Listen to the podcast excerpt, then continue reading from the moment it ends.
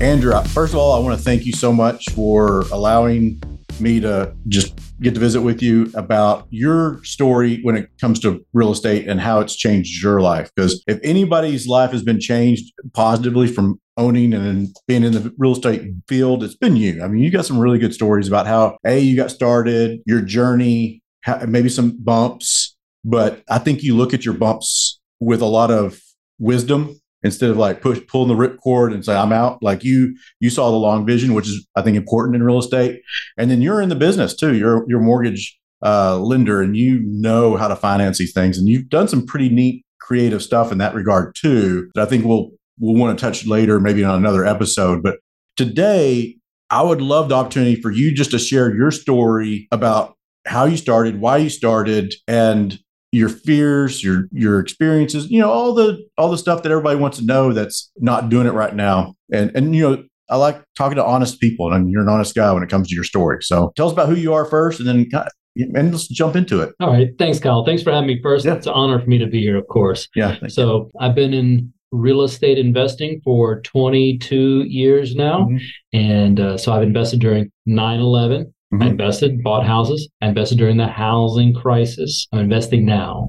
I am a lender. The mm-hmm. being a lender has helped me become a real estate investor mm-hmm. to a better one.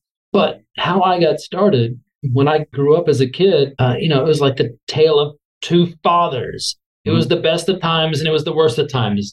Not really. It was the best of times and it was still a pretty good time mm-hmm. over here too. So my dad uh, was an experimental electrical engineer. We traveled around the country, did all these crazy projects. Like one of them, he worked on floating nuclear power plants. And even to this day, he's like, it, it would have worked, you know, um, that's just my dad. So we yeah. moved around a lot. And at the time, if you moved, we sold our home mm-hmm. to buy the next one. Makes sense. Yeah. My uncle, though, he moved around too, except he kept his homes. Now, as a young kid, there wasn't much difference between us and them. I'd right. go to my uncle's house and, all right, he was a little bit better off. But as I got older, the gap between us got bigger, bigger, and bigger. I, I can imagine. Now that, yeah, now that my dad is retired and my uncle is retired, my uncle has a significantly different life.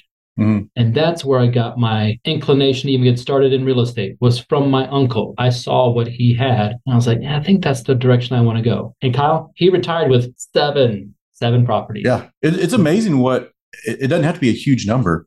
No. But uh, yeah, that's amazing. It's, it's great to have that opportunity to see that and see it in real life and how it, how it works in somebody's life. Because a lot of people don't have that example in their life. Yeah. Yeah. And, and you know, I had a very loving family. Mm. You know, my parents were great. But nobody told them any different. They, mm-hmm. hey, just go to your corporate job and work it and you'll be okay. And that wasn't the case. Mm-hmm. When my dad retired, he's an average retired person. And right now, an average retired person between fifty-five and sixty-five has about ninety thousand in their savings for retirement. Mm-hmm. That's not enough. Yeah. You got to do something else. You got to. So what'd you do?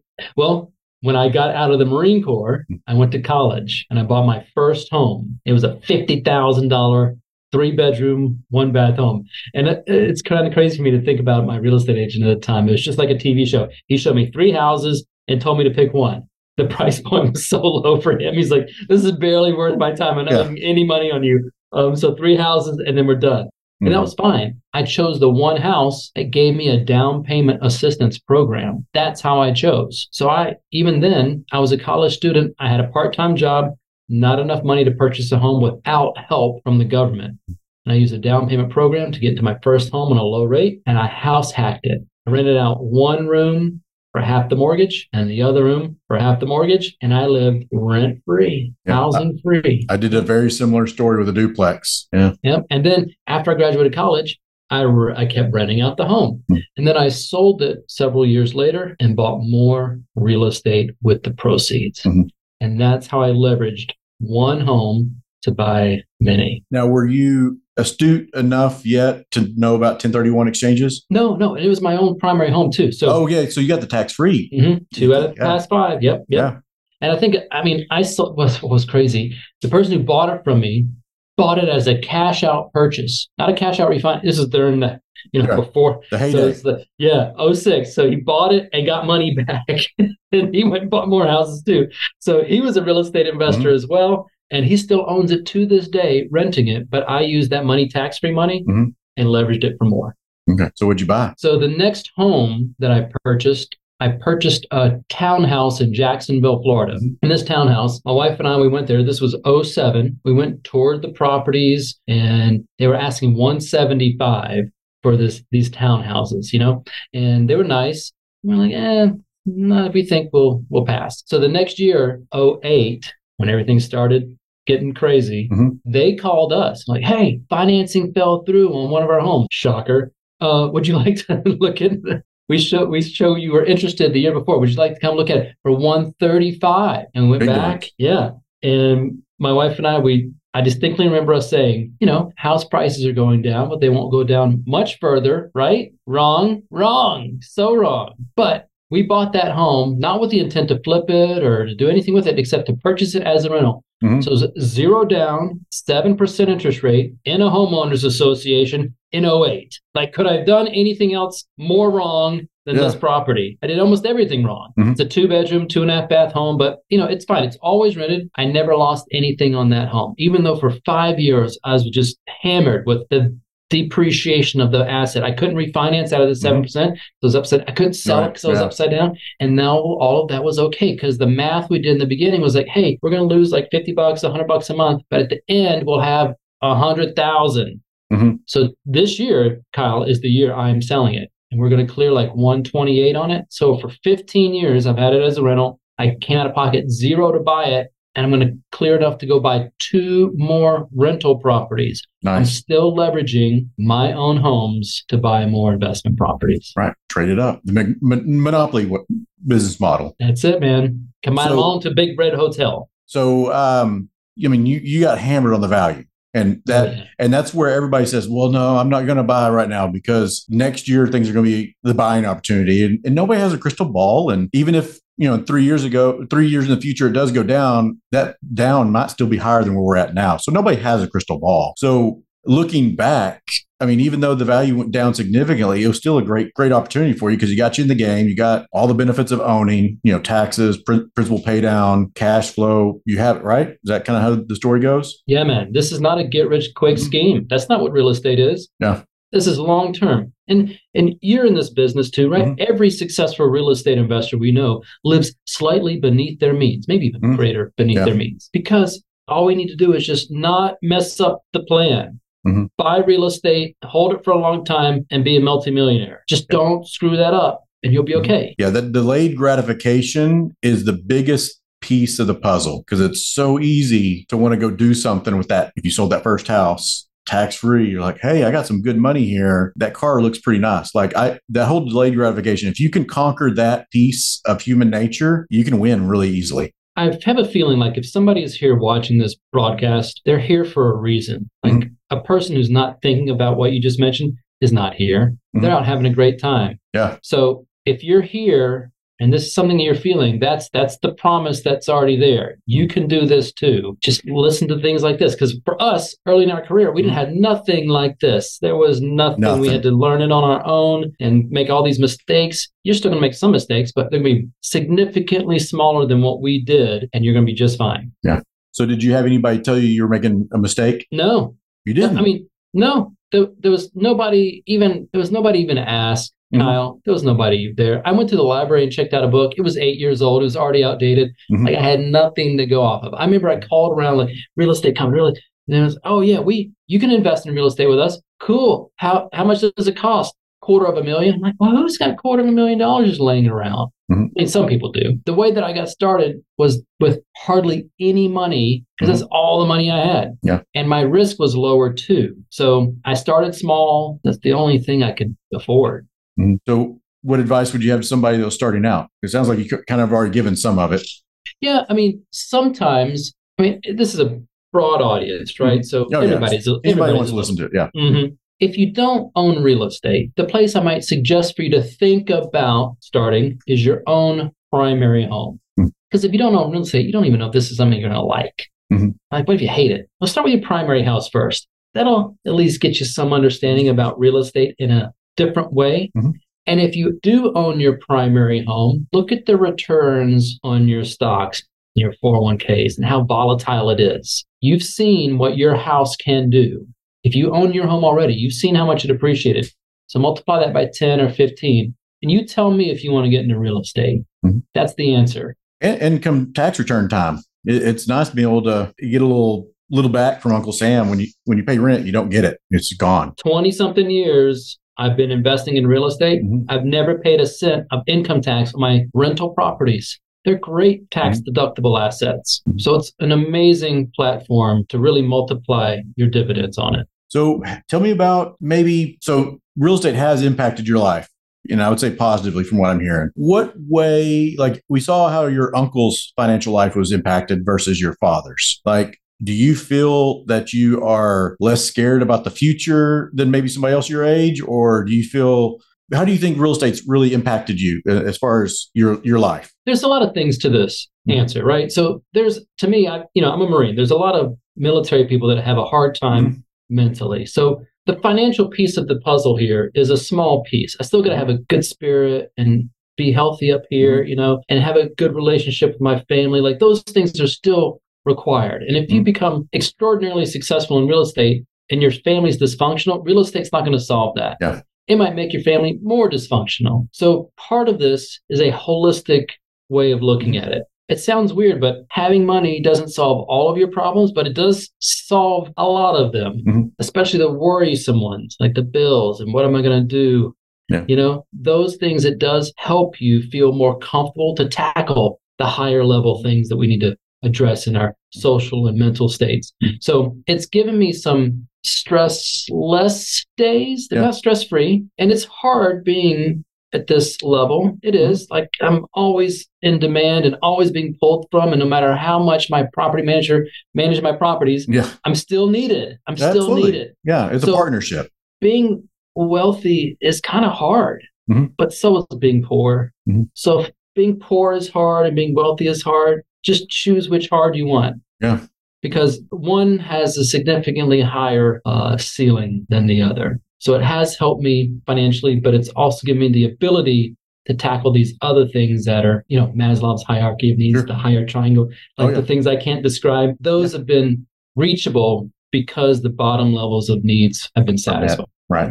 So you, you've got a, a good number of years of real estate behind you. What are you doing now in real estate? What What is it that you're looking for in your investments now? Has it changed much since initial, from earlier? And if so, how? And are you buying mansions or are you buying like, you know, blue collar homes? What are you What are you doing? Yeah. So when I first, the first, you know, hey, I bought my first one was fifty mm-hmm. grand. My next one's one thirty-five. My next one was thirty thousand. The one after that was thirty thousand. Mm-hmm. So all of my homes in the beginning were very entry level homes. They taught me a lot. I don't own any more thirty thousand dollars homes anymore. Right. So what I've been doing through the years is selling one home to buy two, or selling one home to upgrade the asset to a more profitable right. asset. And I'm at, at this plateau where in our market, we're in Dallas-Fort Worth. Mm-hmm. So we know that a three-bedroom, two-bath home under three hundred thousand dollars is a pretty good rental. Yeah. And that's the target acquisition level that we want to have. The piece of the puzzle that I'm doing now is I'm still upgrading my properties, but like I own one that's built in nineteen twenty-eight. It and it's a three one. The nineteen twenty-eight home always has issues. Yeah. So I'm going to sell that one this year and buy two more. So early on, the first home was really hard, Kyle. Second home was hard. The third home was, man, they were all, but eventually I got a lot easier. Like around seven or eight or nine, the engine starts feeding itself. It does. And now I'm selling two homes this year to buy four. And in five years, I'll sell those four homes to buy eight. So every five years now, I'm doubling my properties. And that's using the money from real estate. That's not that's not necessarily putting money into real estate. So that that first house fed the machine that kept going. And I think that's where some people get confused and like your four oh one k, you're putting money in every single paycheck. And in real estate, if you play your cards right, yeah, there's an, there's some investment, but it, your investment pays for your investments going forward, which is very unique out there. It's like owning a business, but it's, it's a little less stressful, more predictable. It's an old joke, but you know, how do you make a million dollars by spending two million? Yeah, we don't do that on real estate. We spend a very little amount and then wait, and then we make huge amounts. Right. So I'm still using that same formula. I just got to stay on track. Don't ruin the plan. And I'm going to be extraordinarily well off at the end of the game. Yeah. So what's the end of the game look like for you? So at sixty, I'll be selling sixteen homes a year mm-hmm. for five years. I'll be making one point six million dollars a year. When I pass, all of my family will get a house. Nice. It's already, I've already, get, you know, it's already mapped out. Mm-hmm. And, you know, things change. Yeah. But uh, let's say I don't make one point six and I only make one. Uh, poor me. Yeah. Well, think, you shoot for the stars, you, you or moon, you end up with the stars. So, yeah. yeah. I think everything's going to be fine as long, and, and I'm a regular job, right? I have my regular job. I'm not quitting my job. I have satisfaction in my job. Mm-hmm. And there's plenty of clients that I, I have too, Kyle. They are, they're like, some of them work for charities. They make fifty, sixty thousand a year and they have several rental properties. Mm-hmm. So it's not like real estate solves these things that we have. Like if you don't have job satisfaction, get a good job that you like and then do real estate on the side. And you can still be very, very successful just doing that. I've got a good number of clients that have multiple rental houses that work. They're just a school teacher. Yeah. You know, and it's not, you don't have to be wealthy to start. You get wealthy from starting and, you know, getting that first house and just, like you said, house hacking it and then moving on to the next one and kind of just keeping it. And, you know, I love the, what you were talking about, you know, giving a house to each person in your family when you pass, that makes a huge impact on somebody other than just giving them a check for whatever your state says. Like that could be life-changing because I've got a client or I had a client who passed away from pancreatic cancer and he left his his properties in a trust for his two daughters. And he didn't just give the money. He gave them an income source for however long, for forever, I guess. And um, that I think makes a huge impact on somebody. So I know his daughters have less stress in their lives as a result of having that direct deposit hit their bank account every month. So I think there's yeah. a lot of, lot of, there's a lot of things that are beyond us that we get to do with real estate. And, you know, I've got my things that I want to do. And so I think that having that real estate allows you to do things that you wouldn't have done otherwise. Especially on the flexibility of retirement, like you're going to have a little bit more freedom. You get to go to Cabo more often. That's right, man. Yeah. And it's not just a little bit more freedom. Like it seems a little bit in the beginning, mm-hmm. but after a while, that gap just gets huge at yeah. the end. It's just it's a such, snowball. Yep. Yeah. What would you say about your education on learning how to do more real estate better? You know, we mm-hmm. talking about, you, we kind of talked about barbecue and a lot of people don't think of barbecue as real estate, but I've seen that as a commonality with a lot of real estate investors. I don't know why. I just see it. I see it with Tim Heritage. I see it with you. I see it with Joe Fineri, which we'll get on him, get him in here too later. And me, like, tell us about how you continue learning about real estate networking. We can't go to college for this, man. There's mm-hmm. no school for this. It, you can only go out there and do it. Yeah. So the first ten years or so when I was doing that, you know, I'm in the desert. There's nobody to help. I, like I said, I, I tried everything I could to learn from somebody and there wasn't there. And then the internet got really good. It got a lot more informative and user-friendly. And now there's all these networking groups that are around. And some of them, you don't even have to be in person. They're online. Reaching out to other real estate investors to learn what they're doing, that's what got me better. Mm-hmm. That's what got me much better. At my job as a loan officer, I worked for a broker for a while. That also helped too. So being in the industry does help as well. But the first time that I went to a real estate group, and they were doing what I was already doing, except I was kind of struggling with it. Mm-hmm. But they were doing it well. I'm like, hey, wait a minute. Yeah, Give me t- talk to me about this some more. Mm-hmm. And that's why it's so important for us to network with each other, lean on each other, share stories about what we're doing. Even if it's not the same exact story for each of us, we're all different. We still learn and get better. That's the only way I know yeah. how to do it is by other people's examples. And I think that's a good good point you bring up is everybody's a little different. I think people have in their head that being a real estate investor is this, it's one thing. And that's, you know, buy the rent house and hold it and buy rent house and hold it. But there are so many facets of real estate that people just aren't even aware of. Like the group that, that we've, I look forward to it every month. Like get, uh, and I hate that I missed this month because I was, I was, on, I was in California. I had a great time, but I missed out. But um, we get together once a month, get barbecue. Everybody at that table has a very different business model. I mean, there's usually seven to nine, ten of us, sometimes low would be six. Every one of us has a different business model, completely different business model. But I've learned something from every single person at that table, whether it's how they acquire property, how they finance property. And there's a lot of different ways to finance property, which I want to have you back again in the future to talk about what you're able to do on your side as far as financing, because I think it's very valuable because, I mean, you're one of the top guys in the country. I know you're humble about that. But then you're also a big speaker on financing. So I think it'll be great to have you on for that. But just sitting around the table and listening to somebody do owner financing and uh, subject twos and wholesale deals and buying distress and fixing them up. You know, there's there's a lot of that. And there's, you know, some risk and rewards in that. And then there's people that just buy brand new spanking houses and just sit on them. So there's just a lot of different people, and you learn from every single person that you hang out with. So yep. I appreciate you putting that group together too. No problem, man. Yeah, it's a great group. And that's why these kind of podcasts are so important too, because now, now you can be doing your laundry or on the treadmill or out running, listening to this and getting smarter. You can be multitasking when you don't even need to be multitasking, but you're getting smarter and better at real estate. It's yep. a it's a really important facet of it. So, and then you're talking about the websites out there, and I found one that I really have seen a lot of value in is BiggerPockets. I've seen you on there a lot. So that's been a really good resource. I know a lot of our clients come from there because that's how they they realize they they research their market, and they don't live where they invest, but they invest where's the best place. And that's how we end up with a lot of our clients, are because they realize D F W is a good good place. And and I see you on a lot, answering a lot of people's pretty in-depth questions. Like you you put out a lot of good content out there. So that's a good place to research. Yeah. If you're new, that's a great site to be on. Absolutely. Yeah. What are what are some books that, that you feel are good starter books for somebody? Kyle, I don't know if I should admit this. I've never read a book.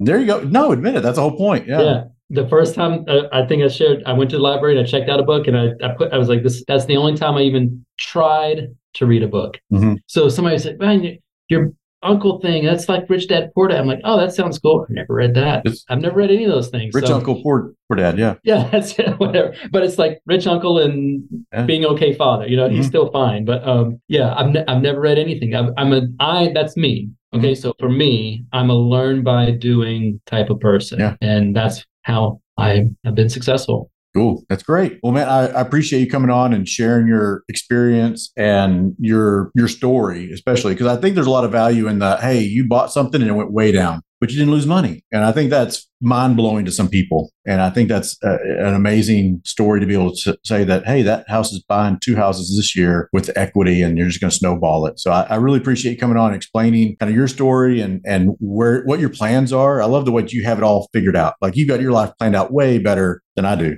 But uh, I, I, I, I love that you'd come on and share, and you're an open book. So if somebody wanted to get a hold of you, because yeah. you're in the industry and you're, you're a mortgage guy, so how would they get a hold of you? Okay, yep. So my full name is Andrew Postell, P O S T E L L. You can Google me. I work for Guaranteed Rate. I'm on YouTube. I'm on Instagram. I'm on Facebook. You can reach out to me in any way. My personal direct phone number, eight one seven, three eight zero, one nine one three. Call me anytime. Here to help. Great. And I will give you a plug. I had somebody, a family member, come to me and say, hey, we need to help our friend get financing for something that we don't think they'll be able to afford anymore, because they had some health issues, some job issues, good people, had income, but it, just whatever, life hit them. And uh, I, I was like, I don't know how to get that financed for you, but Andrew will know the answer if it's possible. And then come to find out, you you did the deal. I was I was very proud, and I appreciate you helping out my, my family friends on that. Thanks for even thinking of me, man. Yep. That means a lot to me. Appreciate you. All right. Well, thank you, and uh, I'll I'll be seeing you in the next couple of days anyway, because we always network. That's right. All right. Take it easy. Thank you. See you, man. All right. Bye. Bye. Bye.